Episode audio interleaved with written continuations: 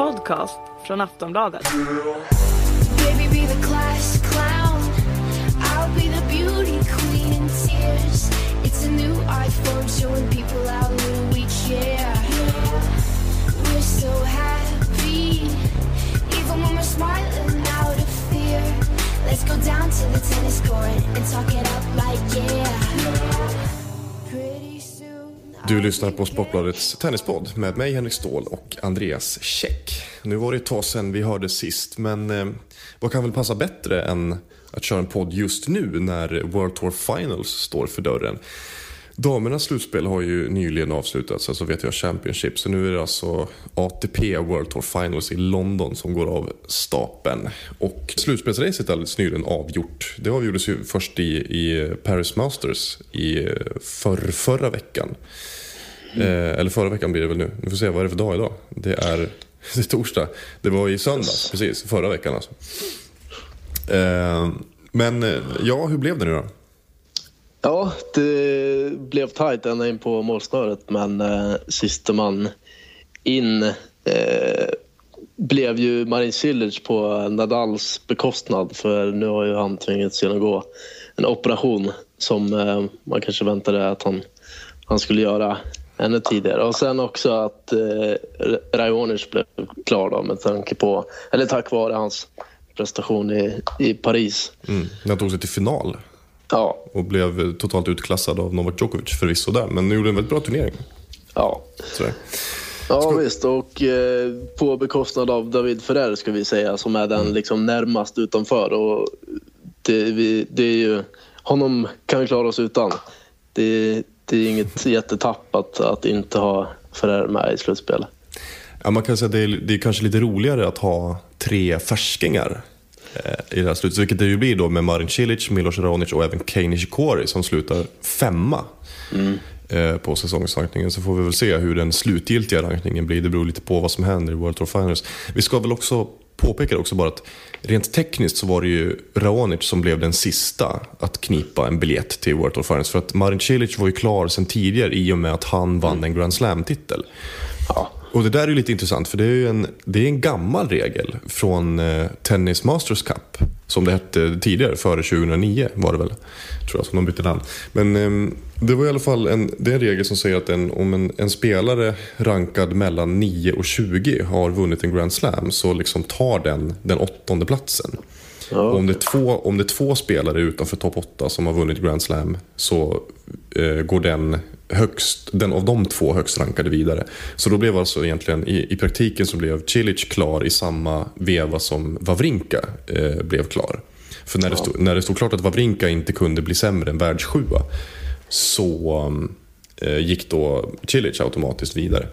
Men eh, det här är ju en regel som egentligen inte eh, har liksom varit aktuell på tio år. För det var så 2004 när eh, Gaston Ga- eh, Gaudio, Gaston Gaudio vann Franska öppna. Då var han bara världstia eh, i slutet av året. Men fick då den åttonde platsen på, på André Agassis bekostnad faktiskt. ja Ehm. du ser. Det är mer än vad jag visste. Men nu har vi då alltså i alla fall ett, ett startfält till slutspelet. Har, har du lust att gå igenom alla, alla åtta spelare? Eh, ja, jag kan gå igenom i vilka grupper de har placerats. jag antar att det var precis. det du Ja men exakt, de, de två grupperna. Nej, men vi, vi har ju Djokovic och, och Federer då i en varsin grupp. Eh, ettan mot, mot tvåan. Eh, och eh, känns det som att Djokovic har fått den lättaste gruppen. Han har Wawrinka, Berdych och Cilic i sin grupp. Och sen har Federer, Nishikori, Murray och eh, Raonic i grupp B. Då. Och visst är det väl Djokovic som har dragit drömlotten om det finns en sån. Mm, ja, men jag, det, jag tycker det och det verkar som att många, eh, många tycker det. Liksom det Ja. Många är eniga om det. Alltså dels det är bara att titta, kollar man in på, på statistiken om man är sån så kan man ju liksom slå fast direkt att Djokovic har alltså 41, eh, alltså 41 segrar och 5 förluster i inbördes matchfacit mot de övriga tre spelare. Eh, så att han har ju liksom ett överlägset facit. Eh, och Ja, alltså, jag menar, han är ju den klart bästa inomhusspelaren i det här startfältet. Det finns två egentligen riktigt, riktigt bra eh, inomhusspelare i hela startfältet och det är ju eh, Djokovic och Federer. Så att, jo, men det får man väl ändå, det får man väl ändå säga att jag tror att Djokovic hade nog inte kunnat få en, en bättre lottning egentligen. Nej, precis. Det, det, känns, det, är ju, det är ju egentligen bara Berder som har visat formen under hösten. Eh, Wawrinka har ju varit kall i stort sett sen eh, i för somras, tidig sommar där. Eh, slutet av den grussäsongen så har han ju inte gått att känna igen riktigt och samma med Silic har ju inte riktigt gjort så mycket väsen av sig eh, sen US Open. Så eh, nej, Djokovic är ju inte bara favorit till att vinna den gruppen. Han är ju i mina ögon favorit till att, till att vinna hela slutspelet. Eh, Ja, ja men verkligen. Och det, det är med all rätt också. Han går, in, han går in också i slutspelet med 27 raka segrar inomhus. Sist Ja. han förlorade en inomhusmatch det var alltså mot Sam Querrey i, i Paris 2012. Ja, och om det nu fanns en minsta tvekan så, så liksom såg han ju till att, att ta död på, på det i Paris. För där såg han ju riktigt vass ut. Ja, nej men det var ja, men verkligen. Det, eh, man skulle väl vilja säga att det und- undrar om inte det var en av hans klart bästa turneringar under hela året.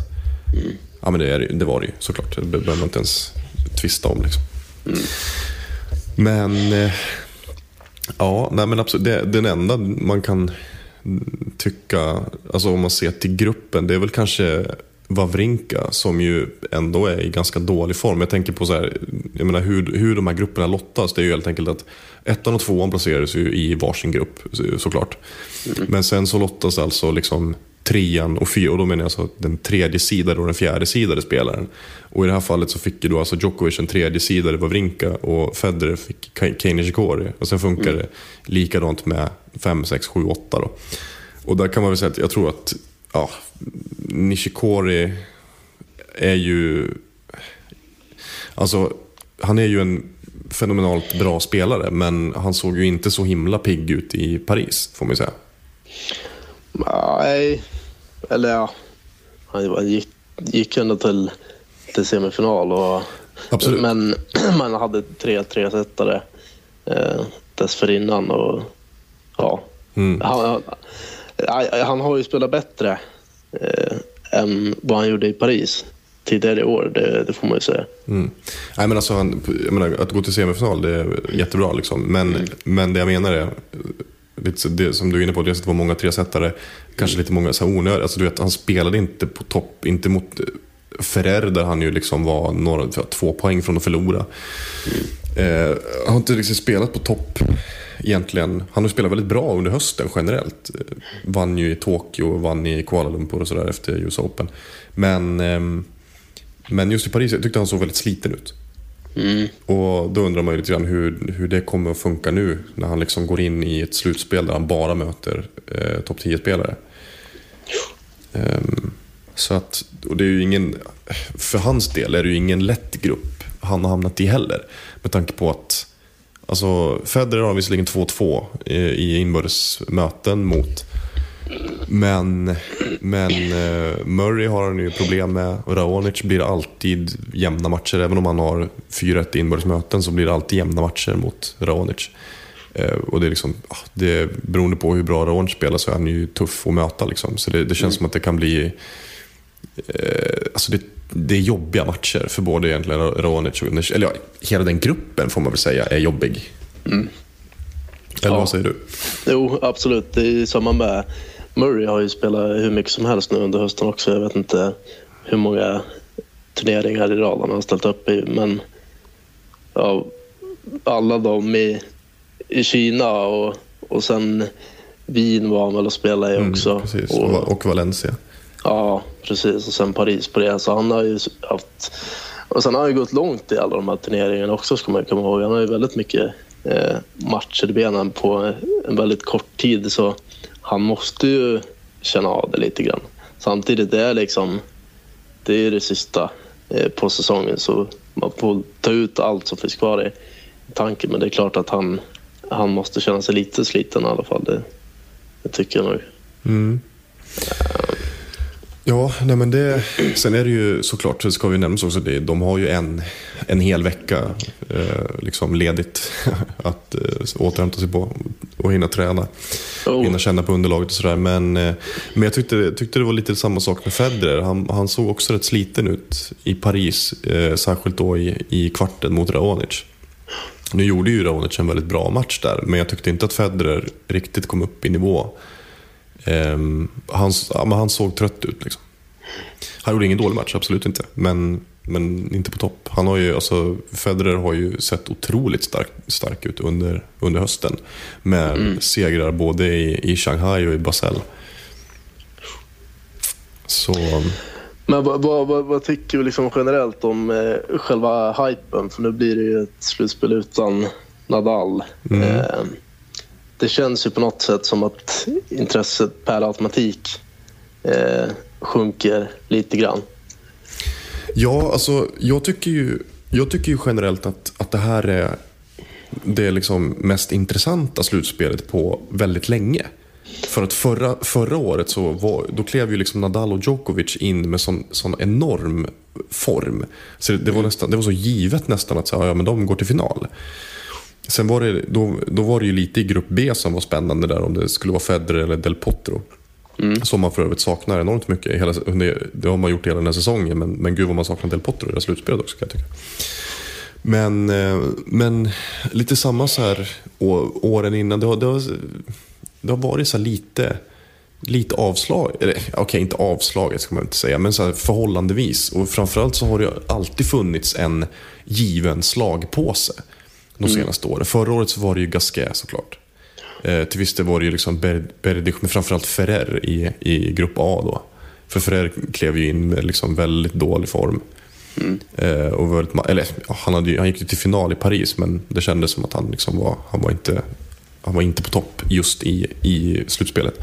Och året innan det, då hade vi, eller åren innan det, hade vi Janko Tipsarevic som var liksom någon slag på sig.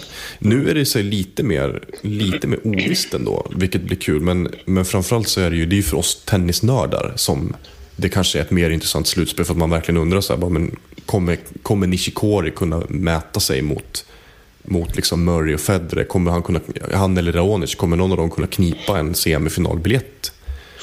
Um, sådär. Men visst är det som du säger att utan Nadal så sjunker intresset lite grann.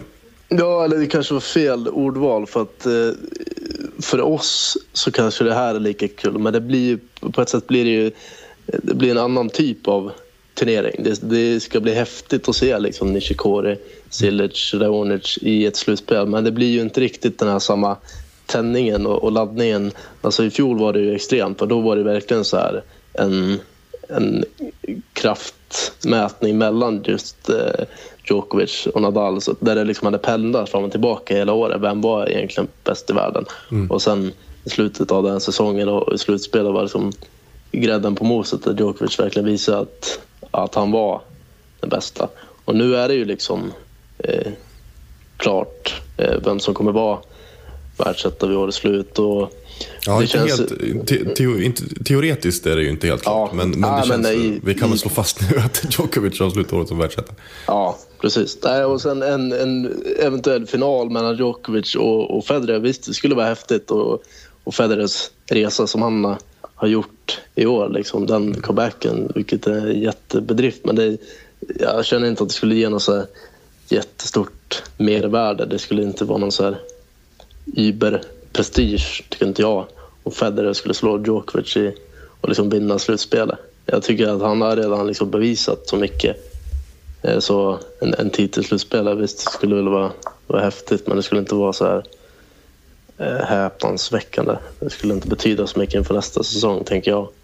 Nej, i alla fall inte, inte om, om han inte samtidigt blir världsetta. Vilket han ju inte blir. Om alltså, tar, sig, tar, tar sig Djokovic till final, då, då är han ju världsetta. Liksom. Alltså, för Djokovic del, för att han ska verkligen låsa eh, positionen som världsetta vid årets slut, så behöver han vinna sina, eller han behöver vinna tre matcher. Eh, egentligen, han behöver vinna sina tre gruppspelsmatcher. Gör han det, då är han, då är han solklar eh, etta. Men om Federer skulle gå obesegrad genom slutspelet och dessutom vinna två singelmatcher i, i Davis Cup-finalen samtidigt som Schweiz då vinner Davis Cup. Då kan ju Federer, men alltså det är ju, sannolikheten är ganska liten får man lov att säga. Och, och på så vis, då blir det ju lite som du säger att ja, det blir ju, det blir ju ändå ett, någon slags, kanske ett styrkebesked inför nästa år, men inte, inte i närheten av så starkt som det skulle ha blivit om man hade tagit positionen som världsetta. Ja, Vilket också hade varit en, en alltså, jag minns inte när det sist hände att en spelare som inte, alltså att en spelare blir världsetta under ett år då han inte har vunnit en Grand Slam. Eh, Det måste ha varit någon gång liksom, ja, i början på 2000-talet kanske. mm, Marat Safin, ja. när han blev världsetta 2001. Så var, hade han inte vunnit en Grand Slam det, det året. ja. Men eh, jo, nej, men på så vis. Så, men det är ju lite samma sak som när man blickar tillbaka på, på US Open-finalen mellan Marin Cilic och Kei Nishikori. Jag tror att många av oss tennisnördar var som jätteexalterade. Tyckte att det var skithäftigt med så, två färskingar i, i en Grand Slam-final. Men, men den stora massan var inte så in- intresserad. Nej. De vill gärna ha Federer i finalen. Ja, alltså Nadal gör ju fortfarande väldigt mycket för, för en turnering. Mm. Även fast man tycker det är kul med all, allt det nya som, som kommer. Han är fortfarande väldigt viktig för, för tennisen. Mm. Ja, det är, alla de här, den, så kallade Big Four är ju väldigt viktig för, för tennisen. Och det tycker jag ska bli väldigt intressant att se vad Murray kan åstadkomma. För att för hans del så skulle det ju vara enormt mycket prestige att få vinna den här turneringen. Dels har han ju aldrig vunnit den förut, han har gått till semifinal som bäst. Men också att han liksom bara har vunnit lågstatusturneringar den här säsongen. Eh, det har ju varit Wien och Valencia och Shenzhen, liksom. det är bara det han har vunnit. Mm. Så att det skulle ju verkligen vara att, att få gå ut med en smäll för honom. Eh, egentligen. Och för Djokovic del, ja det är klart att han vill ju, han vill ju vinna sin tredje raka. Ju inga, inga konstigheter också så här, lämnat styrkebesked inför, inför nästa säsong. Ehm, lite så. Visa att det, det här är ändå hans, det har blivit lite hans arena på något sätt. Nästan. Ja, Han har ju Ja. vunnit tio raka matcher nu i World of Finals. Så han trivs ju bra där. Men vad tror vi om, om de, här två, de här två grupperna egentligen? Eh, ja jag, jag, jag tror ju att eh, Djokovic kommer ha smooth sailing i sin grupp.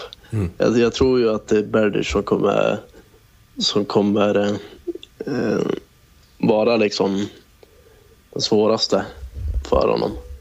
Eh, eftersom han har visat ändå ganska bra form, form hela hösten. Såg honom i Stockholm också när jag var där och bevakade den turneringen. Tyckte han såg extremt stabil ut rakt igenom.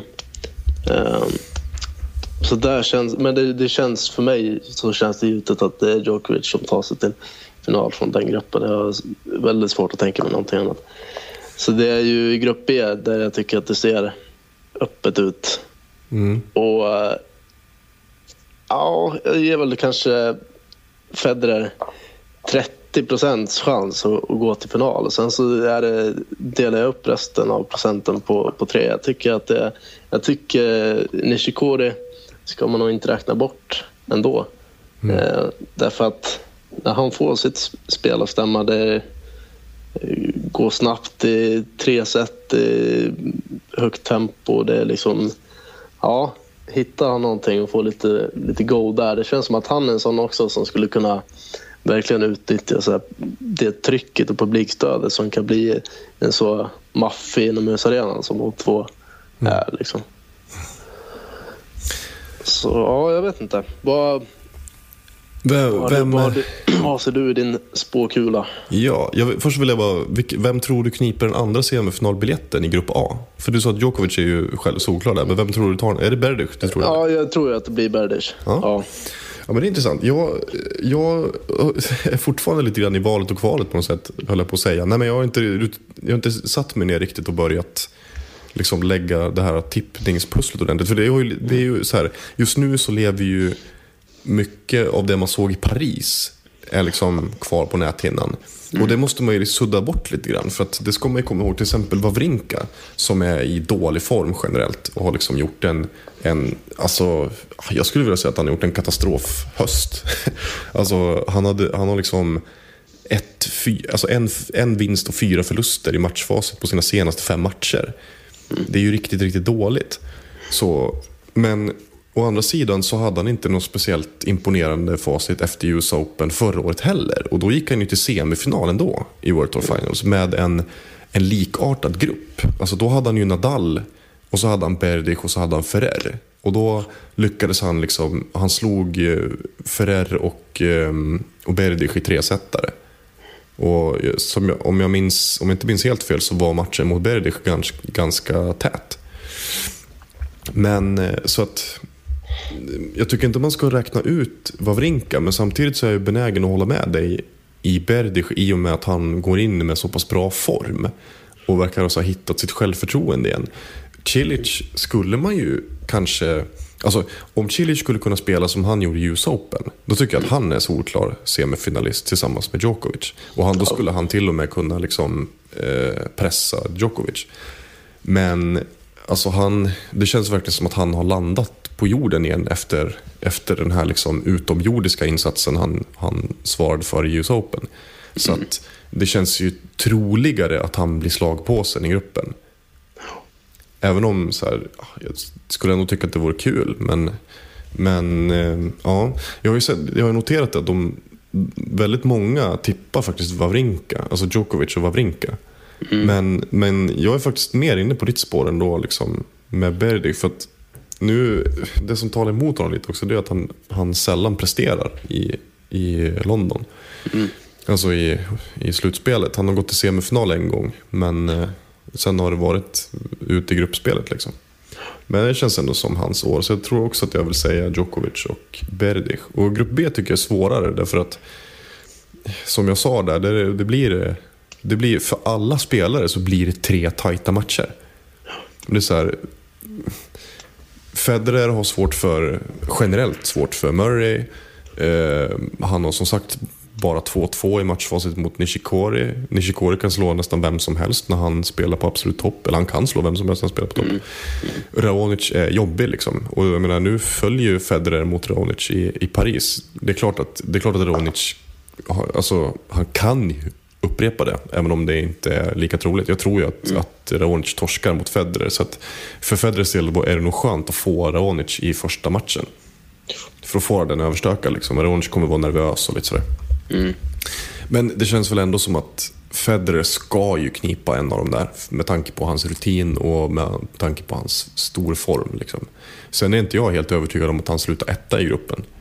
Ja. Eh, men Sen vem som tar andra, där är det ju, det står ju mellan Murray och Nishikori. Och det tror jag faktiskt avgörs i den matchen. Mellan Murray och Nishikori. Mm. För att eh, om, om vi ponerar att Nishikori slår Murray eh, så kan man utgå ifrån att Nishikori kommer slå Raonic också. Och då kan han torska mot Federer. Men om, om Murray då torska, alltså om han skulle torska mot Nishikori i sin första match så ja, då liksom går han in mot Raonic som han har minusfacit på. Och Federer som liksom, ja, han vill inte ha den avgörande matchen. Ja. Så det blir, det, och det är också det är kul att just Andy Murray och Nishikori möts i första matchen. För den kan ju bli helt avgörande tror jag. Men om jag ska tippa där, ja fan.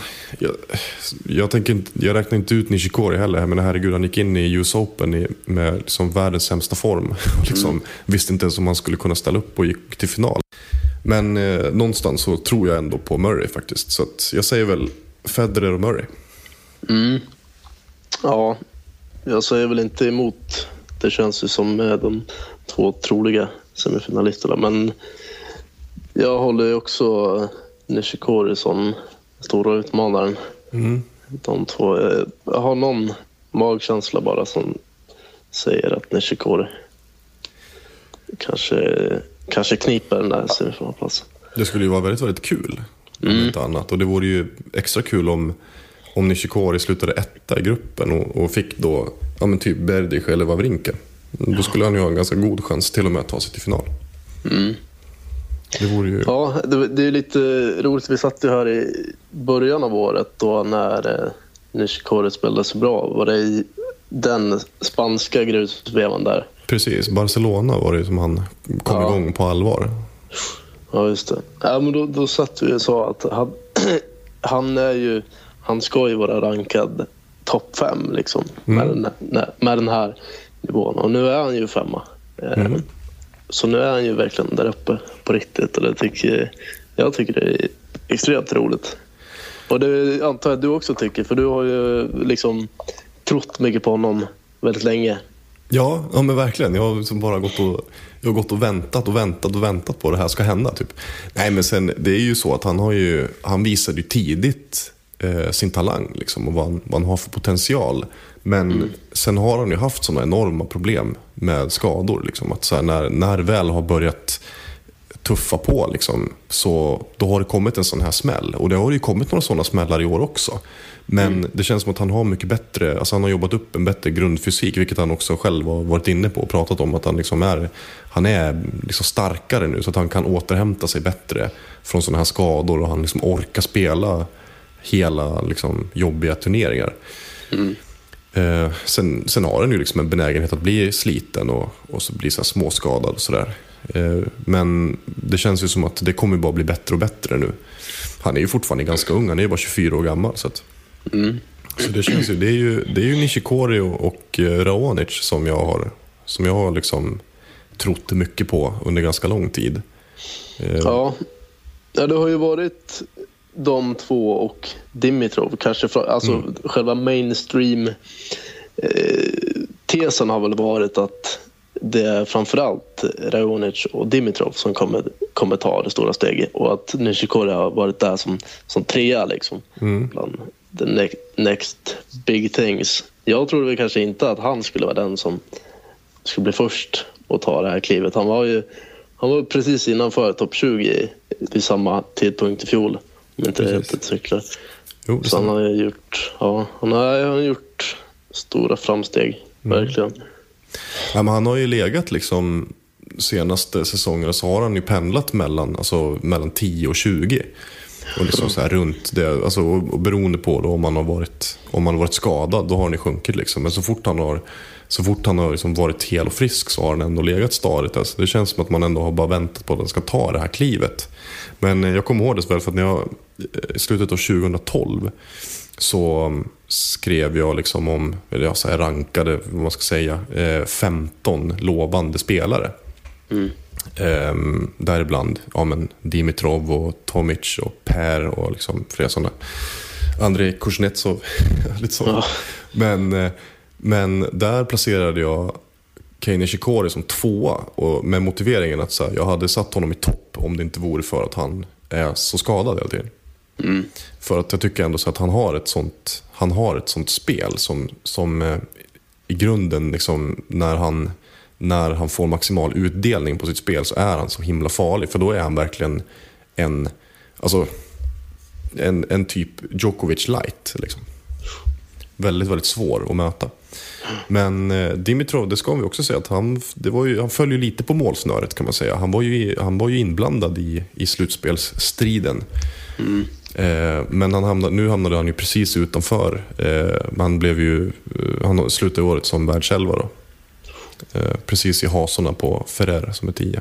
Så det är ju väldigt, väldigt bra säsong för Dimitrov också. Det känns väl som att så här, ja, eh, nästa år så kommer väl nästa år vid den här tiden så kommer vi väl att prata om, om, om Dimitrov i slutspelet.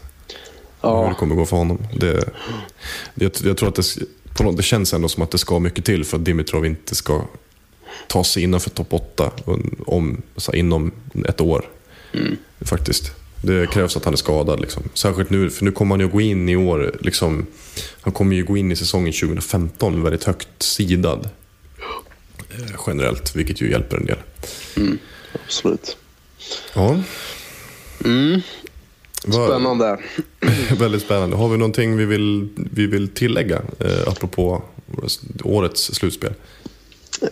Jag vet inte, har vi det? Det är säkert något vi har glömt, men det kan väl ta igen då i, i den podden vi kommer ha direkt efteråt. Just det, efter, du menar podden efter, efter slutspelet? Ja, exakt. Då kommer vi att snacka om Davis Cup Mm, också ju. bland annat. Yes, för det är ju Schweiz mot Frankrike Så är det. i Davis Cup-finalen veckan efter eh, att World Tour Finals har avslutats. Mm, kan bli ett, ett väldigt bra tennisår för Schweiz och Roger Federer framförallt. Då. Även för Wawrinka såklart, som eh, Ja, precis. han var så, så pass högt upp. Han är ju världsfyra i skrivande stund. ja, Vi får se. också. Det, det, det, det, är mycket, det ska ju säga också, det är mycket poäng att spela om i World Tour Finals. Alltså man skulle ju kunna, om man, om man ser, ser liksom rankningspoängmässigt så ligger det ju mellan Grand Slam och eh, en Masters. Eftersom du får ju 200 poäng för varje eh, seger i gruppspelet och sen är det så extra poäng om du går till semifinal och om du går till final. Men du kan alltså få eh, 1500 poäng om du går obesegrad genom slutspel. Så det är ju ganska mycket poäng att, att slåss om ändå. Så att det är ju inte helt säkert att, eller det är inte alls säkert att, den här, att det här blir liksom den slutgiltiga eh, rankningen. Ja, så det. Vilket ju såklart är lite spännande. Men eh, hur känner du nu Andreas? Ska vi ta och avrunda med den här, eh, den här nördkollen som vi skulle ha gjort för typ två månader sedan? Ja, det var det. Alltså, jag sitter och bövar för lite grann. För jag misstänker att den kan ta lite tid ändå. Fast Ja. vi har som ambition att stöka av den hyfsat snabbt. Hyfsat snabbt. För det, Du kan, väl, du kan få berätta vad det är. Vi gjorde en sån i senaste podden. Det gjorde vi. Den senaste podden som vi, gjorde för två månader sedan. Alltså, det, var, det var ju då eh, Strokes of Genius. Och det är alltså New York Times som eh, med en diger panel tenniskunniga människor då, li, har listat de bästa tennisslagen egentligen. Eh, av bland aktiva spelare. Och då i förra podden då gick vi igenom herrarna. Så nu ska vi, och då flaggade vi för att vi i nästa podd skulle gå igenom damernas. Och det gör vi nu, två månader senare. Yes. Eller ja, eh, till och med nästan tre månader sedan. Men hur, Ja. som, hur som helst, nu ska vi inte hänga upp oss på sånt. Ehm, ja, Nej, men det, det känns väl schysst med tanke på att eh, damernas säsong är slut och vi fick ingen chans att avverka den i den här podden. Så då får, då får VTA-touren det här som belöning istället av oss. mm, precis. Vi kan väl säga, nämna det. Det var ju inga, inga jättestora överraskningar, eh, vet jag, Championship. Där var det ju Serena Williams som vann för tredje året i rad. Ja, Eh, får se om, om Djokovic upprepar den bedriften på herrarnas sida också. Då. Men hon slog ju då Simona Halep i finalen. Eh, efter att ha förlorat mot, mot Halep i gruppspelet. Det var ju spännande. Men eh, vi, kan ju, vi kommer att få återkomma till Serena Williams för att hon finns ju med en hel del på den här listan. Men vi gör väl som förra gången att jag bara snabbt river av. Eh, det är alltså fem spelare per, per eh, kategori. Så jag bara, jag bara river av dem och sen säger vi vad vi tycker om vi vill lägga till någon eller flytta på någon. ja och vi kan berätta också att det är amerikanska tennisreportrar eh, framför allt. Visst är det väl am- amerikanska? Det är det väl. Ja, precis. Mm. Det stämmer. Som har, som har fått röstat ta ut topp fem. Och Exakt. så ni har tidningen, var det New York Times som gjorde den? Ja, New York Times, precis. Eh, Det är alltså eh, journalister, men även tränare och tennisspelare. Så, och liksom både aktiva och inaktiva spelare. Så att, eh, det är en stor, stor panel var det i alla fall. Som har röstat. Men hur som helst, vi börjar. Vi river av den första kategorin som då är bästa forehand. Eh, etta Serena Williams, tvåa Petra Kvitova, trea Anna Ivanovic, fyra Sam Stosur och femma Svetlana Kuznetsova. Serena Williams, går det ens att argumentera emot henne på en första plats? Eh, ja, enligt hennes tränare så gör det ju det. Ja. Han, han satte henne som trea. Eh, ah, jag, jag håller ju med om att Serena är etta, men jag tycker ju inte att det är så självklart som eh, de allra flesta tycks tycka. Jag tycker både Kvitova och Ivanovic eh, är och nosar på, på den nivån.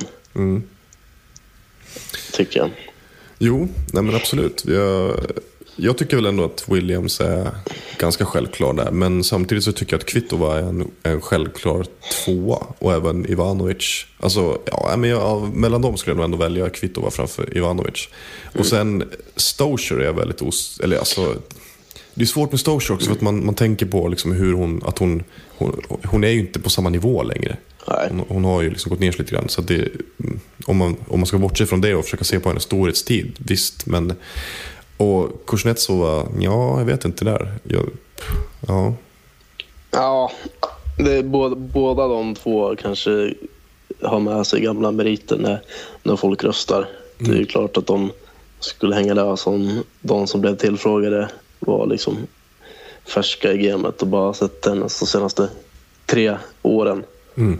Så att de har hängt löst. Nej, men eh, en helt okej lista, inga större invändningar. Det är anledningen till att jag håller Ivanovic forehand så, så högt i hennes inside out. Det tycker jag är eh, bland, bland det bästa slaget på hela WTA-touren. Ja, ja men det, det kan jag hålla med om. Men ja, då går vi vidare till bästa eh, tvåhandsfattade backhand. Och där har panelen satt eh, Sharapova etta, Williams tvåa, Jelena Jankovic trea, Lina fyra och Victoria Azarenka femma. Ehm, Sharapova, jo men ja, jag tycker väl... Det väl alltså jag vurmar ju för Jelena Jankovic och hennes, hennes backhand, för den, är ju rikt, den kan ju vara riktigt brutal. Problemet är bara att den inte är så himla... Den är inte så solid. Liksom. Ja. Eh, hon, är inte så himla, hon är inte så jämn. Men det, det är ju hon, alltså hon, Jankovic som spelare är inte så himla jämn. Men alltså när hennes, när hennes eh, framförallt hennes liksom backhand crosscourt, den är ju galen. Liksom. Ja, absolut. Ja, det är ni. Eh, jag vet inte om Lina ska vara med nu när hon har slutat. Men Nej, precis. Eh, om, inte, om inte hon är med så, så eh, skulle jag vilja slå ett slag för eh, antingen Wozniacki eller Halep. Jag tycker bara de eh, är med här och nosar. Absolut, och där, för, för Chaleps del så är det ju framförallt hennes placeringar. Hon har ju som grym precision i sin backhand. Och kan slå den från väldigt många. Men, men jag tycker också Eugenie Bouchard. Mm. Faktiskt. Men, eh, men vad tycker vi? Tycker, kan vi håller vi med om Sharapova? Som ett Eh, nej, jag, jag, jag skulle nog eh, byta plats på honom faktiskt. Jag tycker ju Serenas backhand är... Eh, ja, den är ju bättre än hennes forehand, alltså Serena. Eh, och Sharapova, hon har, hon har den här backhand som liksom borrar sig. Det är inte alltid den, den biter så, så bra. Det, det varierar lite grann på så luftfuktighet och, och boll och underlag. Jag tycker att Serenas är liksom mer konstant dödlig. Ja, jättekonstig motivering, men det finns Ja, säkert ja, men logik. jag, jag fattar det. Det är, det är lite samma lo- logik med att, som att jag tycker att generellt så tycker jag Jankovic har den bästa backhanden när den, när den verkligen sitter. Men det gör den ju inte så ofta. Eller det gör den inte alltid. Liksom. Och det är samma sak där. Den är, Jankovic backhand är ju inte jättebra på, på alla underlag. Och det har ju liksom att göra med som vilka underlag de trivs på och så vidare. Men, men jag kan hålla med om att jag, jag skulle också vilja sätta Williams framför Sharapova. Ehm, och sen så vill jag ha in Eugenie Bouchard på den. Även Chalep framför Azarenka. Ja, kör på det. Eh, bästa enhandsfattade backhand, det finns ju inte så himla många att välja på. Vi har bara tre och det är alltså i rangordning Carla Suarez Navarro, Francesca Giavone och Roberta Vin- Vinci. Och det tycker jag ju att Navarro är ju, ja, hon är ju etta, två och tre. Liksom. Ja. För, för de andra två har ju liksom ingen backhand att prata om. Nej, Vinci slår ju typ aldrig den Nej. rakt. Hon slicear ju 90 procent av gångerna. Alltså. Precis. Så då, ah, då går vi, vi håller med om den och går vidare. Ja. Eh, bästa första serve, då har vi Williams etta, Kvitova tvåa, Sabine Lisicki trea, Coco Van de Wey fyra och Sam Stosur femma. Där kan vi väl direkt säga att Sam Stosur lever på gamla meriter för att hennes Ja. serve är inte alltid så bra som den en gång var. Nej, hon ska definitivt bort därifrån. Hon- har mycket bättre andra serve liksom, jämförelsevis. Eh, så där, där ska hon vara med. Sen, det är spännande med Coco van de Wege. Kanske inte alla som känner till henne, men hon har faktiskt, kollar man på statistik så är hon ju den som får liksom som vinner flest poäng på sin första serve. 75,2 procent eh, statistik från den här säsongen. Så hon får jättebra utdelning på den. Eh, så hon ska ju definitivt vara med. Eh, och så... Ja, det är ingen snack om att Serena är etta. Det är liksom... Nej, precis. Det är givet. Det är givet. Och sen finns det två tjejer, både Pliskova, Mm. Carolina Pliskova och Lucy Safarova. tycker jag kan vara med i diskussionen också. Framförallt Pliskova tycker jag där. Sen vet jag Ja. att, eh, sen vet jag att eh, jag tror att panelen var inne på Madison Keys, men det tycker inte jag riktigt att hon platsar på en topp 5-lista faktiskt. Över. Utan där skulle jag nog hellre ta in Pliskova ta bort Stosur. För Sabine Lisicki, problemet med henne är att hon är så himla ojämn och skadad hela tiden. Men när hon väl är frisk då tycker jag att hon till och med konkurrerar med Kvitova om andra platsen. Ja, och hon har väl också slagit den hårdaste serven någonsin, är det inte så? Jag tror, ja det kan, det kan stämma. Ja, fram med det. Ja, men eh, hyfsat i alla fall. Det håller vi med mm. Ska vi gå vidare till bästa andra serve då? Där säger panelen Williams 1, Stosur 2, Kvitova 3, Eugenie Bouchard 4 och Madison Keys 5.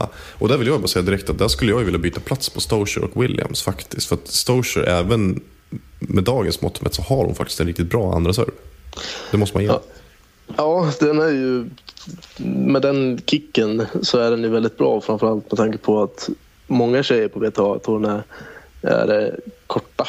Eh, och då biter den väldigt bra, den kicken. Eh, så det skiljer extremt mycket mellan Stosurs första och andra serve. Alltså om man nu mäter i nivå så, hur bra de är, de slagen. Så eh, alla som tycker det är konstigt att vi petar Stosur från bästa serve och, serve och sen sätter henne kanske till och med som etta på andra serve så beror det på hennes kick. Precis, Bara. och sen, sen så ska man väl också poängtera det att man, man, får, man mäter ju liksom först, första serv gentemot andra första servar och andra servar gentemot andra andra servar. Så Ja. du mäter ju inte en andra serv mot en första serv, så det är inte så konstigt så heller. Jag menar, eh, det är ju inte säkert att till exempel Pete Sampras hade kommit högst upp på en första servlista. Men däremot hade han varit klockren, alltså solklar etta på en andra servslista däremot. Som exempel. Ja, ja men precis. Nej, men, eh, jag, jag känner väl spontant att eh, Bouchard inte platsar på listan det tycker överhuvudtaget. inte jag heller. Faktiskt. Och, men Keys vet jag inte. Jag, ty, jag tycker inte att, att hon har så himla bra, att hon är topp fem i världen. Liksom. Att hon har så himla bra andra serv. Eh, Nej, alltså det är lite det som är problemet. För att hon har, hon är, hon har bra serv. Hon får rätt bra utdelning på den. Mm. Men eh, det, skiljer, det är lite grann så här Mona Bartell-syndromet. Det är inte så här, det skiljer inte så mycket på första och andra serv. Utan hon, hon pangar på liksom. Ibland Mm. så sitter den och ibland så är den helt off. Eh, så jag förstår att hon är med liksom, i spekulationerna på snackas till serve så ska ju hon vara med i snacket och hon ska väl in på någonstans på de här två listorna. Så jag, jag låter henne vara kvar på femte plats där. Jag, jag skulle nog skicka in Halep som, som nummer fyra istället för Bouchard. Då. Jag, tycker hon är jävligt, jag tycker hon är smart alltid. Alltså inte bara vad gäller serve utan i hela spelet. Men just när det kommer till andra servar så handlar det mycket om smarthet. Att placera dem rätt och liksom ge dig själv en bra chans på tredje slaget. Ja, men det kan, jag, det kan jag absolut hålla med om. Ehm, så att ja. Jag skulle, men jag skulle vilja ta bort ändå Bouchard, eh, peta in Chalep, även, jag tror ändå att jag skulle vilja peta Madison Keys och ta in Sabine Lisicki. För Lisicki- har faktiskt en bra andra serve hon också. Så att, men ja, men det är ändå lite så här hugget som stucket. Det är nog ganska, ganska jämnt där liksom. Där nere, runt femte strecket. Eh, går vi vidare till eh, bästa returer. Och där har vi Sharapov 1, Williams 2, Azarenka 3, Chalep 4 och Bouchard 5. Där tycker jag att Shar- Sharapova är, är ja, förhållandevis solklar etta ändå. Är Ja. ju. Det är ju liksom hennes styrka i spelet, eller en av hennes styrkor i spelet. Det är ju, det är ju returerna. Det är ju väldigt mycket att hon liksom, hon pangar på rätt bra. Mm. Ja, visst. Ja, det beror lite på, på vad man liksom ska ta hänsyn till. Får man en Erani, ett upplägg från Sara Erani, då är det ju ingen snack om att Sharapova är, är bäst. Och sen i så fall skulle väl Anna Ivanovic vara med där uppe. Liksom, folk som kan gå in och bara döda en, en lös andra serv. Sen så har vi liksom Radvanska som är sjukt bra på att få tillbaka första servar. Så det, är liksom, det finns ju två dimensioner i den här Exakt. kat- Och där, kategorin. På, på så sätt skulle man egentligen vilja...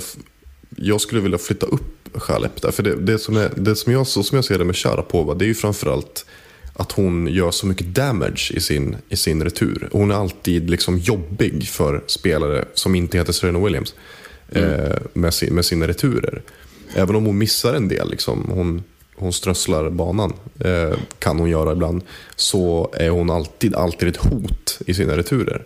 På, ett, på liksom ett, ett helt annat sätt än vad andra spelare är. För det är ju det att eh, till exempel Chalep eller, eller eh, Radvanska, som jag också håller väldigt högt som spelare överhuvudtaget.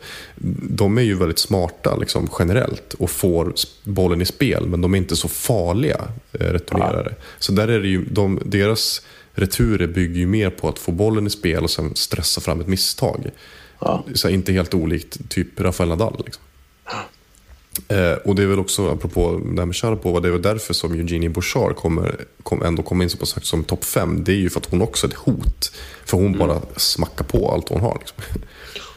Jag har också för mig att jag läste att Halep har bäst stats, att hon vinner flest eh, poäng. Mm. Och, alltså låg högt både vad gäller returtagningar på första och andra serve. Det förvånar mig faktiskt inte, för att hon är ju som sagt hon är en smart returtagare. Liksom. Ehm, så, det... Ja. Men där skulle jag ändå, jag skulle vilja nog, jag skulle vilja peta Azarenka och faktiskt ta in Radvanska. Mm. Ja, men det, det kör Och, och flytta upp Chalep också. Kanske till en andra plats för då får man de två dimensionerna, Sharapova och Chalep. Mm. Ja, intressant. Sen har vi, ska vi gå vidare? Eller hade du något? Ja. Nej, vi, vi kör på. Då går vi in på bästa volley. Där säger listan eh, Roberta Vinci, Cara Black, Martina Hingis, som vi spelar dubbel, eh, Lisa Raymond och Sam Stosher. Och eh, det här Ja, är... ska, vi, ska vi säga något om den här Cara Black? Det är väl Ja. inte alla som har koll på henne kan jag tänka mig. Nej, precis. Eh, ja, vill du... Ja, eh, det finns ett klipp på Youtube. Hon är från Zimbabwe. Och eh, har ju liksom haft sitt bäst före-datum. Hon var rankad 31 som bäst i sin singelkarriär. Och sen har hon varit mer framgångsrik som, som dubbelspelare där hon ju fortfarande är aktiv. Och det finns ett klipp Precis. på, på Youtube där hon står och, och bollar mot en garagevägg. Inte Björn, Boll, Björn Borg-style utan hon står typ en halv meter ifrån den och bara som en Duracell-kanin står och så här slår volley med sig själv. Det ser helt galet ut. Och, ja, det känns som att det, kan, det är ganska många som har sett det där Youtube-klippet som har röstat.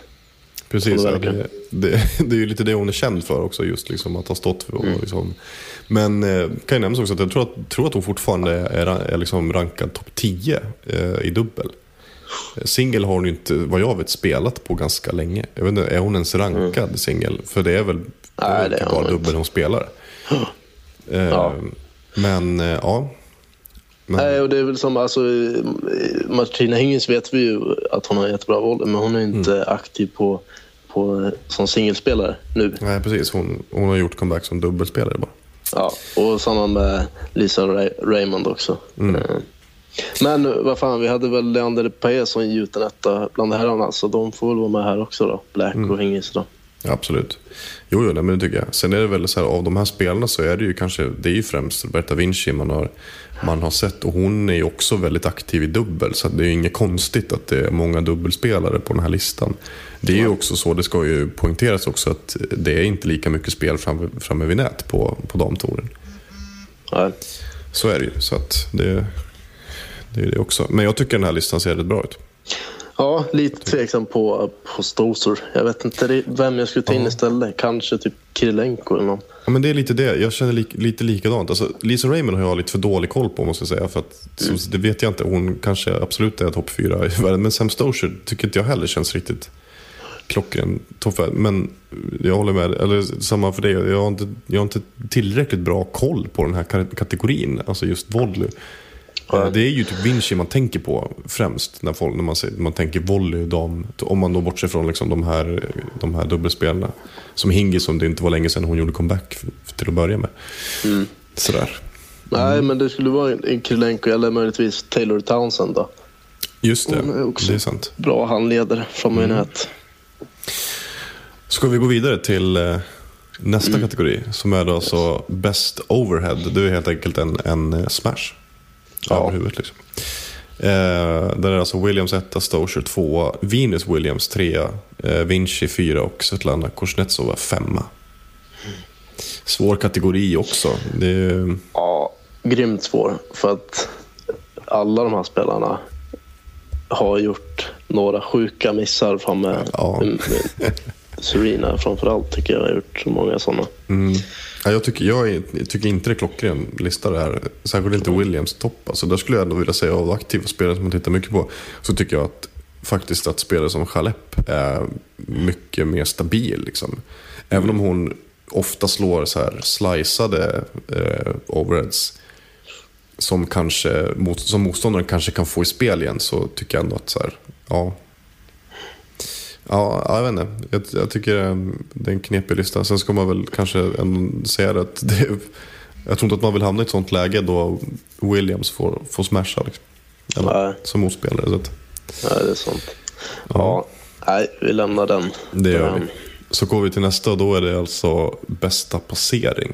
Alltså best passing shot. Mm. Och då har vi etta Chalep, tvåa Radwanska, trea Williams, fyra Azarenka och femma Caroline Wozniacki. Det tycker jag är, faktiskt är väldigt jämnt race mellan Chalep och Radwanska. Ja, absolut. Jag var inne på swappa. Eh, men eh, jag, jag kan gå med på att ha Halep som etta. Men jag tycker, jag, jag tycker att det står mellan de två. Eh, Det, det tycker jag också. Lite nästan hugget som stucket, men, men jag, jag skulle inte protestera om, någon, om man hade satt Radwanska där istället. Nej. Och alltså bästa passering, då är det inte bara så här Nadal, liksom, att du tar den on the run och typ skruvar den utanför banan och in så här hårt flackt. Utan det, det räknas ju också när du lobbar din motståndare som är fram- framme vid nät. Och där är både Halep och Radwanska bombsäkra vad gäller det. Verkligen. Alltså känslan. Verkligen. Absolut. Ja, Ja. Ehm, nästa då, då är det alltså Best Touch, heter den kategorin. Det är ju, ja, jag vet, alltså jag vet inte, jag tror att man eh, syftar på, ja, vad syftar man på? Man syftar ju liksom inte på liksom, mjuka handleder framme vid nät, utan det är liksom vad, vad, vad sa vi i förra, förra podden när det var herrarna? Vad, hur tolkade vi det då? Jag vet inte riktigt, men jag, jag tänker väl nästan så. Typ mjuka handleder. Eh, lite grann som Dustin Brown. Eh, några slag man såg av honom i Stockholm Open när han liksom möter ett vanligt slag typ vid servlinjen och så här dämpar den på volley och får så här sjuk spin och placering på den. Alltså bara känsla typ. Alltså, vi hade väl Fe- Federer som etta där kan jag tänka mig. Ja, men just det. Okej, men då, mm, men då, då tycker jag att då har vi den. Då är jag med på tolkningen och då, nu minns jag grann hur, vi, hur vi resonerade i den podden. Eh, ja, Radwanska etta. Ja, enligt, Och, eh, enligt det, det- liksom tänket så, så är hon ju ohotad detta skulle jag säga. Mm. Ehm, ja, nej, men jag kan hålla med om det. För sen är det också så här, Martina Hingis som tvåa där. Det är ju liksom, ja, jag vet inte. Svårt. Jag tycker, jag tycker ändå så att samtliga på den här listan är, har förtjänat sin plats. Utom möjligen Flipkens. Som jag inte kanske vet om jag tycker att hon är femma. Liksom. Ja, Just, har, vi men, dra, eh, har vi dragit listan på det? Ja, nej förlåt. Då ska jag göra det. Vi har alltså etta Radwanska, tvåa Hingis, trea Vinci, fyra Chalep och femma Kirsten Flipkens. Så, eh, och då säger jag, då tycker jag att Flipkens är kanske, ja, jag är inte helt säker där. Jag tycker att hon, Ja, ja hon, hon har också rätt fin känsla. Så. Nej, nej, det är en svår kategori. Här skulle jag också kunna tänka på att kasta in Taylor Townsend. Om det är liksom det vi snackar om. Och så här, är det att ha bollkänsla? ja, det är väl det egentligen. Ja, ja bollkänsla, känsla överhuvudtaget liksom. Ehm, Ja, Ja, och där, jo, men där, jag, sen kan jag ju tycka i och för sig att Chalep ska hoppa upp eh, ett par snäpp. Liksom, för att hon har faktiskt en jäkla... Så här, det kanske inte alltid ser så himla snyggt ut. För det är det som är grejen också med Federer. Man tänker att Federer har sån himla bollkänsla. Det är ju att det ser snyggt ut liksom, för, för väldigt många. Men, men Andy Murray till exempel, som jag vill minnas att vi placerade. Vi måste ha satt honom tvåa på den listan. Jag kan inte tänka mig något annat, möjligen. Eh, han har ju en enorm bollkänsla. Så att, ja. Men eh, vi kan väl enas om Radwanska i alla fall, etta. ja det gör vi, så släpper vi den. Så släpper vi den. Då går vi vidare till bästa rörelseschema. Där har vi Chalep etta, Williams tvåa, Radwanska trea, Wozniacki fyra och Jankovic femma. Eh, Chalep tycker jag är klockren. Jag tycker hon är helt ohotad faktiskt. För hon har ett fantastiskt rörelseschema. Sen tycker jag att Radwanska ska ha andra platsen. För hon, Ja. det, som problemet för henne det är väl egentligen att hon liksom, hon, hon har inte liksom räckvidden. Men det är ju inte det vi pratar om här. Här pratar vi om, om, om movement, liksom, rörelseschema. Det, hon rör sig extremt bra på banan. Ja. Även Wozniacki. Jag tycker att Wozniacki rör sig bättre än Williams också. Jag menar, Williams lever ju väldigt mycket på sin styrka. Liksom. Sen är det klart att utan... Om Williams hade liksom rört sig styltigare än vad hon gör, då hade hon ju inte fått utdelning på den styrkan ändå. Men jag tycker ändå att Wozniacki rör sig generellt bättre än Williams. Ja, det tycker jag också. Sen, alltså, Williams är mycket snabbare både i sidled och djupled än vad, vad man tror. Liksom. Den generella uppfattningen om henne är att hon är ganska så här, långsam och klumpig, fast det är hon faktiskt inte. Nej. Eh, Men jag håller med dig om att både eh, alltså Halep, Radwanska och Wozniacki tycker jag är bättre än Serena i den kategorin. Och sen är jag, jag osäker på Jankovic. Alltså, jag ska nog Ja. inte sätta henne i en topp fem. Nej, jag, jag tycker ju Rani förtjänar den platsen bättre i så fall. För hon är extremt smidig på banan också. Det kan jag, det kan jag absolut hålla med om. Sen, jag, ja, möjligen typ Sloane Stevens innan, alltså Sloane Stevens säsongen 2012-2013 typ. Inte, Ja. Årets säsong har hon inte varit så himla bra, men hon har ju ett generellt bra rörelseschema tycker jag. Likaså Angelique Kerber. Mm. överlag. Båda de tycker jag är bättre än Jankovic i alla fall. Absolut. Ja, Nästa kategori eh, har vi alltså bästa psyke. Då har vi Williams 1, Sharapov 2, Chalep 3, Bouchard 4 och Azarenka 5. Yes. Ja, Ja, båda kommer, vi kommer säga samma sak. Sharapov Ja. 1 etta helt enkelt. Ja, hon är ganska sol- solklar etta skulle jag säga. Ja, det tycker jag också. Alltså baserat på de senaste säsongerna så absolut Mm, nej, men jag, självklar etta.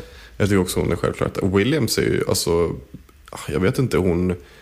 Det är klart att det beror ju lite på hur man, hur man eh, hur man definierar, liksom, eller, eller, så, vad, eller så, inte bara definierar, utan hur du värderar psyke. Alltså, jag menar, generellt så brukar man ju värdera att vända underlägen det högre än att typ eh, kunna, kunna stänga liksom, jätteviktiga matcher enkelt. Det, det är ju ofta, det brukar man ju liksom förbise när man pratar om psyke.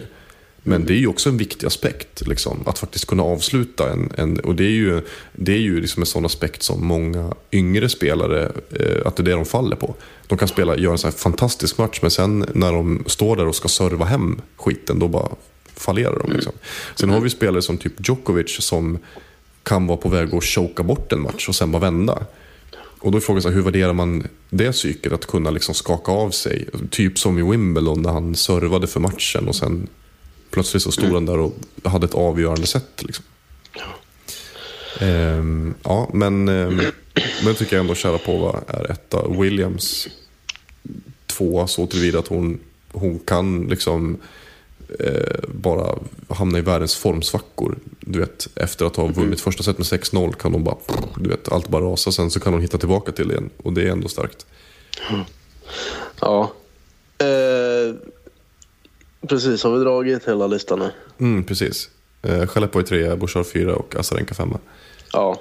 Men Bouchard och Azarenka, ska, ska de vara där? Ska Nej. Azarenka vara där? Nej, det ska hon inte.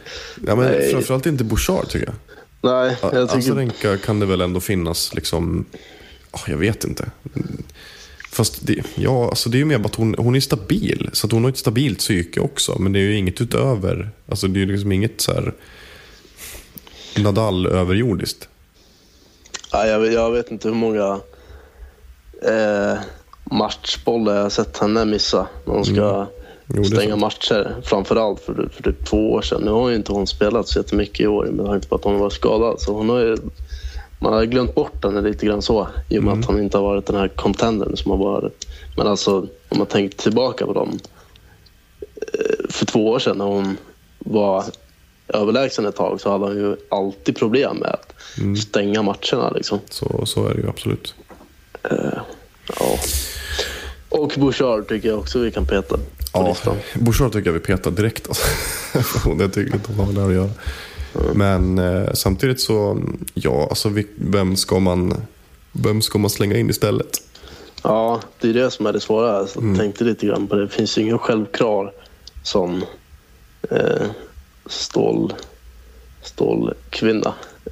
Nej. Ja, det är ju lite så att, ändå att, att Williams och Sharapova till viss del Chalep, alltså de spelar lite i en annan liga. Och Chalep, det är lite samma sak där. Att hon har ju psyke så tillvida att hon är väldigt stabil. Eh, och hon, hon, hon liksom klarar av att hålla nerverna i styr. Eh, I väldigt så pressade lägen. Men, men det är ju samma sak med henne. Det är ju inte som att hon, hon är inte känd för att vända de sjukaste underlägen i världen. Liksom. Eller, eller som Sharapova, som faktiskt är väldigt bra på liksom, att, att vända matcher och eller så här, att vinna väldigt täta matcher, det är det också. Eh, det, det visar ändå på, på liksom ett starkt psyk. Ja, men vi, vi lämnar det väl där här. ja, Så går vi vidare till, nu är det bara två kategorier kvar och den näst sista är alltså bäst uthållighet. Och där är Wozniacki etta, Sharapova tvåa, Chalep trea, Lina fyra och Alice Cornet femma. ja, Eh, Wozniacki kan jag väl ändå skriva under på. För att hon är ju, liksom, hon är ju en liten Ferrer, typ. mm, Ehm, däremot Sharapova, alltså, det där är ju också svårt liksom, när man pratar om uthållighet. Det är väl med att hon har en mental uthållighet. För att det känns Ja. som att hon kan ju bli väldigt, väldigt trött och vara liksom så fysiskt utpumpad. Men så bara pressar hon sig själv så enormt. Och liksom att hon på ett, ja, liksom på, det men, men, på ett mentalt plan ja. eh, är uthållig. Hon tar ju också extremt lång tid på sig mellan Ja, varje, varje poäng. Framförallt då när hon blir så, så utmattad som hon kan bli ibland. Så där Men, skulle jag, nog- jag skulle nog ändå vilja flytta upp Chalep där faktiskt. Och sen är ju Lina fyra. Men Mm. om vi bestämmer att hon ska bort då, då, då kan vi väl ta in Radvanska eller? Ja, exakt. Det var precis vad jag skulle säga. Och jag tycker nästan att Radvanska ska upp också, så det blir typ Wozniacki, Chalep, Radvanska, sen Sharapova. I så fall. För Sharapova, det är ju hennes, liksom, det är hennes psykiska, eh, liksom mentala uthållighet man pratar om i så fall. Ja. Jag tycker inte hon har inte den, den fysiska uthålligheten som man, Nej. eh, riktigt. Nej. Och sen är Alice Cornet kvar på listan. Det tycker jag Ja, absolut. kan förtjäna. Eh, Ja. ja, då kommer vi till den sista då. Den här, det är ju nästan den roligaste. Eller okej, det, det är två kvar. Det är en, en sista kategori, men där är det ju liksom, den är ju lite halvkategori. Men i alla fall den här sista ordentliga kategorin. Det är alltså konstigast slag. Och då säger lis, listan Monica Nikol, eh, Nikolescus forehand. Eh, Sara Eranis serve, två. Eh, Agnieszka Radwanskas squat shots, alltså när hon sitter ner och slår liksom över huvudet. Eh, Tredje plats. Fyra Kimiko Dattekrums forehand och femma Dominika Cibulkovas serve. Vad tycker du om den här listan? Ja, jag tycker Nikolescus forehand eh, solklar etta. Ranis serve, nej, jag vet inte. Jag har ju varit inne och snackat om den Mm. vid ett tillfälle tidigare att den ser väldigt konstig, konstig ut men är det liksom hela det- VTA-tourens näst konstigaste slag? Det är det väl inte? Nej, det är det absolut inte. Alltså det, framförallt så är det bara att den är ful. Det är, väl, så, det är så himla konstig är den ju inte. Eh, så att, ja, nej, men eh, Radwan- Radwanska squat shots platsar väl ändå på listan. Ja, För det, det ser ju jag. ganska kul ut när hon liksom sit, verkligen så här sitter på huk och typ slår över huvudet. Det är ganska roligt. Eh, jag måste säga att jag håller inte med dig om Niculescu faktiskt. Ja, okej. Där är det ju framförallt, eh, men ska, om man säger så här, hon, hon slår ju väldigt ofta forehand slice. Ja, Niculescu. hon slår ju typ bara två. forehand slice. Ja, och när hon väl slår en, en riktig forehand, då slår hon en tvåhandsfattad forehand. Men det finns en, faktiskt en spelare som jag tycker har den solklart konstigaste. ehm, och jag ska förklara, men det är i alla fall en spelare som heter Ayumi Morita. Ja, okej. ja. Eh, Hon, eh, en japansk spelare, hon är ganska ung, hon är typ 24 år gammal. Men hon, eh, jag tror det var ganska länge sedan hon var topp 100. Hon är rankad 150 någonting nu. Har väl som högst varit rankad, rankad 40 för några år sedan. Men grejen med hennes slag är alltså att hon slår också en, en tvåhandsfattad forehand. Men hon slår alltså en... Alltså, egentligen slår hon en tvåhandsfattad backhand. ja. Vilket innebär att hon slår en, eh, alltså en tvåhandsfattad backhand på vänstersidan och en tvåhandsfattad backhand på högersidan. som att- byter. Hon byter grepp. Eh, för det vanliga, så, som till exempel Niculescu då, när hon slår sin, eh, eller som Kimiko Dattekrum också, när hon slår sin så höger, eh, liksom, eller e- enhandsfattade forehand, eller tvåhandsfattade forehand menar jag, det är ju att du har kvar eh, vänsterhanden ovanför eh, högerhanden. Men, eh, men Morita placerar alltså vänsterhanden under höger, precis, så att hon håller liksom precis vid, liksom, i, vad ska man säga, knappen. Alltså, längst ner på, på alltså, som man ska säga, svärdsknappen på ett svärd. typ så. Så, att, så rent tekniskt så slår hon nästan en, en tvåhandsfattad backhand. Och det är ju väldigt ovanligt och konstigt. Jag har inte sett någon annan spelare än hon slå på det sättet. Nej, och well spotted. Jag säga. Det jag helt missat.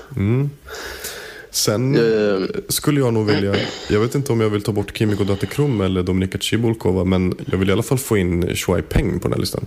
Ja, jag tänkte precis det. Ehm, Ja, absolut. Då i så fall skulle jag peta Cibulkovas serv. Mm, den är inte så himla konstig. Kanske. Men, Nej, sen... eh, Ja, fortsätt du med, med peng om du vill utveckla. Ja, det är ju mer att hon också har en, en, en tvåhandsfattad forehand. Men hon har ju en, en mer, vad ska man säga, konventionell, om man nu kan, om man nu kan prata om tvåhandsfattad forehand som konventionell. Så Ja. en, en, eh, men den är alltså, jag, jag, jag vurmar ju för tvåhandsfattad forehand. Jag tycker det, jag tycker det är snyggt. Liksom. Men eh, det är kul, spännande framförallt.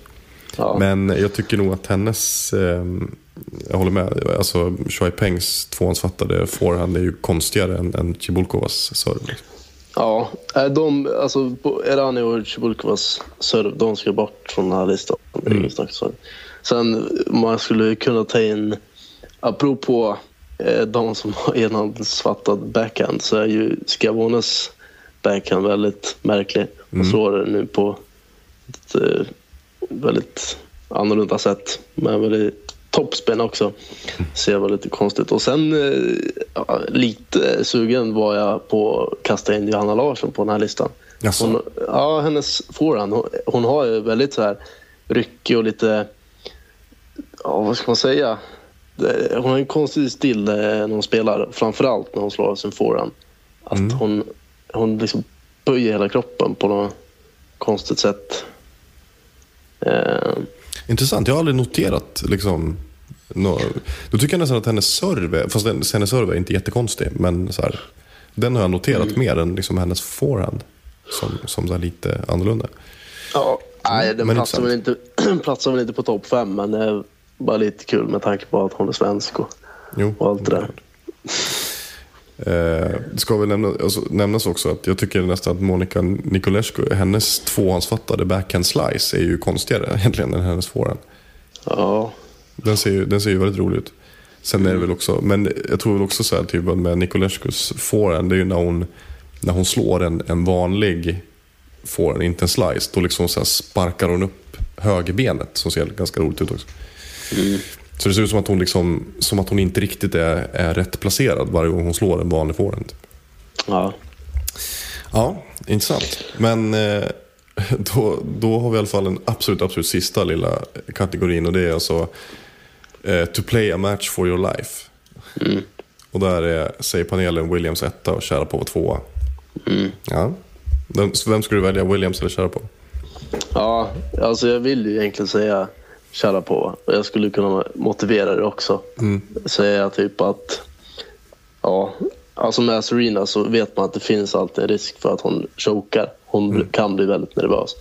Och tvärtom då med Sharapova, att du, du kan liksom hänga på en tråd som är så skör så den kan liksom brista vilken mikrosekund som helst men du vet att chansen att hon vänder och fixar det här finns alltid. Så det skulle vara väldigt gött att ha om man ligger där på, på dödsbädden och på väg att försvinna. Eh, men eh, det går ju inte att inte säga Serena. Alltså alla siffror finns ju där och talar för Ja, sig det, själv. är- det skulle ju vara om man, om man får välja Sharapova på grus. Ja, Det skulle ju vara... Det skulle ju kunna vara det som liksom Edge Williams out på något sätt. Men jo, det är klart att Williams etta var den. Det är inte konstigt liksom. Ja men fan, då, då, var, vi, då var vi klara. Hyfsat, ja, okej man kan säga att det gick snabbt men ändå. Ja. Med en gedigen lista att gå igenom. ja. ja men det är väl lite kul också. Sen blir det, det blir- mycket samma namn på, på alla kategorier. Jo men det blir ju så också för det är ju många av de här spelarna de spelar ju lite i- i en liga för sig på något sätt. Jag menar Williams, det är ju inte en slump att hon hamnar så här högt upp på de här listorna. För att hon är, och det var ju egentligen lite samma sak på, på här sidan. Det var ju typ sådär som bästa serv, det var ju de som stack ut mer. Till Ja. exempel. Liksom. Men annars är det ju Nadal och Djokovic och Federer och Murray. Det, de återkommer ju liksom i alla kategorier på ett eller annat sätt. Så, ja, spännande. Men eh, då kan vi väl flagga redan nu då för att eh, nästa podd blir en liten Davis Cup special. Mm. Precis. Och sen, sen efter det, då är det ju bara dags att summera säsongen. Ja, Det blir ju spännande. så är det. Så är det. Nej, så det är slu, slutet av november va? Som Davis Cup-finalen ska Exakt. spelas. Slutet av november, precis. Men först ska vi ta oss igenom eh, World Tour Finals. Mm. Kanon, då rundar vi av nu då. Ja, Ja. Du har lyssnat på Sportbladets tennispodd med mig Henrik Ståhl och Andreas Käck. Om du vill höra av dig till oss med frågor eller förslag på ämnen att ta upp så kan du göra det antingen via mail och då är det fornamn.efternamn.aftonbladet.se eller via Twitter och då förslagsvis under hashtaggen Tennispodden i ett ord. Ansvarig utgivare är Jan Helin. Hej då!